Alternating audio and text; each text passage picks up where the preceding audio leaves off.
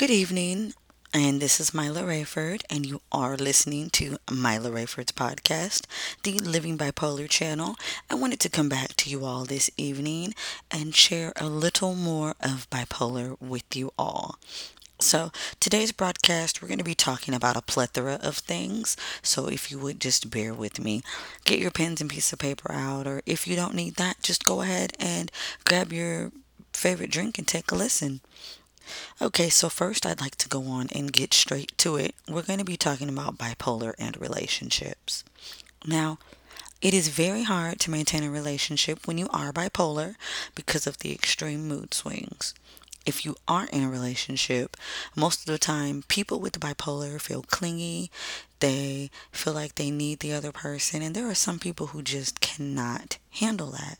So, with that being said, relationships are definitely very hard to maintain.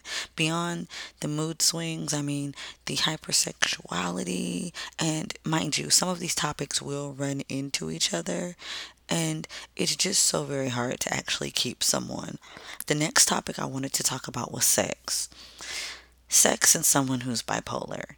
It depends on who you are and what your circumstance is, because for those of you who are bipolar and sex drives you into mania, sex isn't necessarily the thing for you. Now, if you're bipolar and sex doesn't do anything for you, that's not your thing, then hey, you're able to be in a committed relationship with somebody and possibly have sex. I know for me, myself, if sex is presented, it can create a state of mania for me where I'll be doing things that I regret and, you know, going up and down with the way things are going and have little regard for anything. And I really, really, really cannot stand that. That is something that really just gets on my nerves. I just, I don't know. I'm not really into not being able to control my impulses, and that's something that is very big in the bipolar community. Impulse control, it is very, very hard to actually control that. And speaking of impulse control, we want to actually move on to finances. Finances, most of us with bipolar cannot balance a checkbook a savings account, anything. Because what we'll do is we'll end up draining our accounts because, again, of that impulse control. That's why I actually mentioned that earlier because it's so very true. And finances are a big thing in a relationship. You have one person that's able to manage your finances, and then you have another person that can't manage the finances. You would just automatically assume that the two people would be butting heads. So it's very interesting to actually see how a relationship with somebody with bipolar would play out. Me, it would be me um, trying to necessarily see if there would be somebody that I would like to become serious with. And I know it my disorder is not going to stop me from doing anything that I want to do, but it is a little harder to find someone in that respect. Partying, partying, partying, partying. What more can I say about that? In a manic state, you're doing reckless things. You're doing too much partying. You're not necessarily doing a lot of partying, but you may be indulging in reckless behavior. And for me, that's something that is very prevalent with my disorder. I do tend to do reckless things. I do tend to not be able to focus or function. And I really just don't understand you know, that side of the disorder, it's like, okay, well, I do know it's genetic and it's hereditary, but at the same time, there has to be something that can be done, you know, to calm all of that down. And yes, I know that there's medicine. I do take my medicine every day faithfully, which I definitely do appreciate that.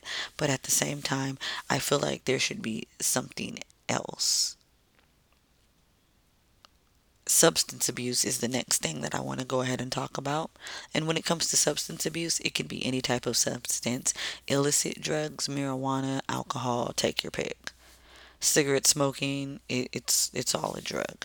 Except for marijuana, I'm not really too keen on it being a drug because to me it's not. But with that being said, I actually was a person who smoked marijuana.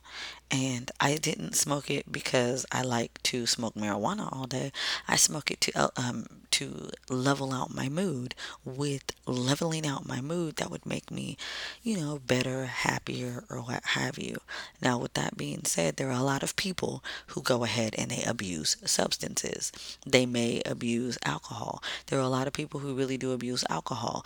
And for me, that's not something that I do alone. I barely do it socially, but when I'm in a state of mania, I overdrink, I black out, I forget what I'm doing. I may be having sex with a whole bunch of people. And those are things that I actually can't stand that I do. And these are things that I can't remember either. And it's very interesting because not being able to do these things or not being able to remember these things, they're so hard. They are oh so hard to have to deal with that. And, you know, again, I'm just giving you a glimpse into my life.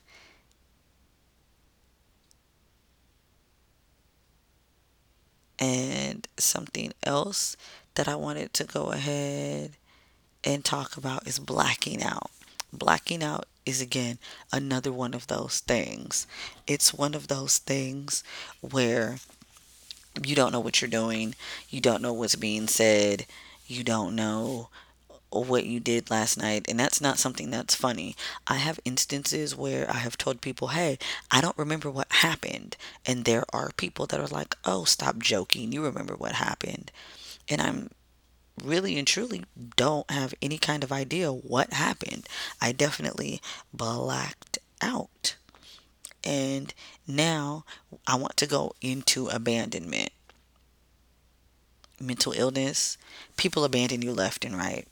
Your family abandons you. Your friends can definitely abandon you. Your own Facebook community, social media can abandon you because of the stigma, like I did talk about the last video of mental illness. Abandonment is something that is very scary being alone and not have anyone there for you, that's something that really hurts and it takes a toll. It really, really, really, really, really, really, really takes a toll on you to not have anybody there for you. People who can't sympathize, who think that you're really making an excuse of the disease. And that is the thing. I'm not understanding why people think you're making an excuse about something that you can't help that you know that you were diagnosed with. To me that just doesn't make any sense. If it made sense to me, then you know, I would have just a tad bit more understanding.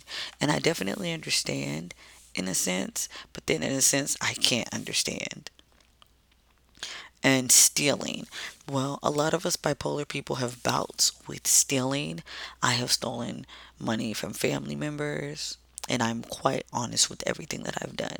I have borrowed money from friends and never paid them back. And this is when I was in a state of mania again with that whole recklessness, with no regard, no remorse, no anything. And there are people who still haven't forgiven me to this day, but there's not really much that I can actually do about that.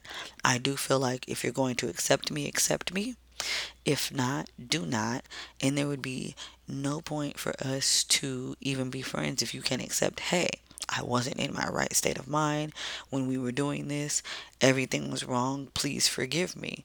But at the same time, you may not have the chance to make things right. And there are some things that you do just have to put closure to and just pray that those people do actually forgive you. Now, something that can be very prevalent with bipolar disorder as well is leaving jobs for no reason. Just up and quitting your job, which is very reckless. I've done it. I've actually done it a few times where I've just up and left, didn't really care, just left the job just because I could and did. So I did. And it's really interesting when you do that because nobody should up and leave a job for no reason, but the psychosis is there's not going to be any consequence, so you're just going to leave your job. And then about the time that you really do figure out, hey, you've walked off of a job, it's just a little bit too late. And now you don't have a job. And that is the reason why, you know, having little or no regard for things in a state of mania is just so scary because you could end up in a very dangerous situation. And I know if it wasn't by the grace of God that I am still standing because I have been in so many reckless situations where I just wish that they never would have happened. I wish that I could have gotten out of them. I wish I was never put in the situation. But again, God has you everywhere He needs you for a reason. And I definitely do believe that wholeheartedly. And now the insane, the insane ups and downs, the insane mood swings. That definitely goes back to saying relationships where you're high one minute, low the minute. It also goes into extreme depression and extreme mania. Extreme depression gets to the point to where you feel like you don't matter and you want to commit suicide. That's why on my full length mirror, I have mantras. I have I matter, you are loved, you are worth it, be encouraged, you are strong. Bipolar does not define me, and your dark skin is beautiful. I am an African American woman of a chocolate brown complexion. No, I'm not the darkest woman on the spectrum of color, but I do consider myself a beautiful chocolate woman, and that is how I feel, and I won't let anyone take that away from me. And like I was saying with the extreme depression, like I said, that will lead to suicide. And it's really just a shame that that can actually lead to suicide. And I just wish that, you know, there was more awareness because there are plenty of people who have died from being bipolar and nobody actually really knew the signs of being bipolar. But the mania is also something that's very interesting as well. There could be slurred speech, agitation, very much so. Um, agitation, and like I said, little or reckless, no regard. So I just wanted to leave you all with that today. And that will be all for this podcast. And I will go ahead and talk to you all later. Bye bye.